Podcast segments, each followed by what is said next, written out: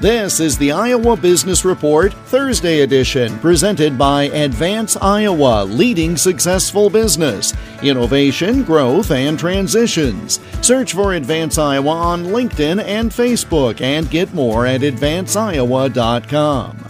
Aggressive moves were taken by the Iowa legislature this past session following proposals submitted by Governor Kim Reynolds. I asked the governor yesterday why she thought these moves were important for Iowa's economy. Well, first of all, our tax uh, policy is, is absolutely says to the entire nation that Iowa is open for business. Not only do we is Iowa a great place to live, work, and raise a family, but now we're going to reduce the taxes that you pay. Our hardworking Iowans that are working hard every day to grow our economy. So when I took office in 2018, Iowa's individual income tax rate was nearly nine percent, and when the last tax cut, the third one, by the way, that I've signed into law in the last uh, four years, goes into effect, our individual income tax rate will be 3.9% flat and fair.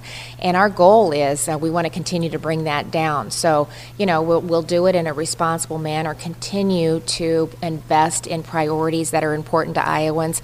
We need to let Iowans keep more of their hard earned money, and so that this will help do that. In addition to that, what I'm really excited about too is beginning next year, we no longer will tax Iowans' pension or retirement income.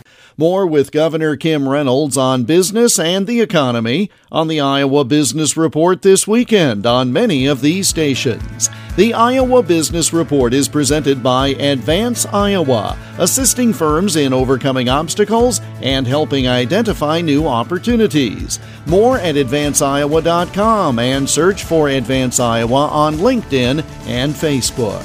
I'm Jeff Stein for the Iowa Business Report.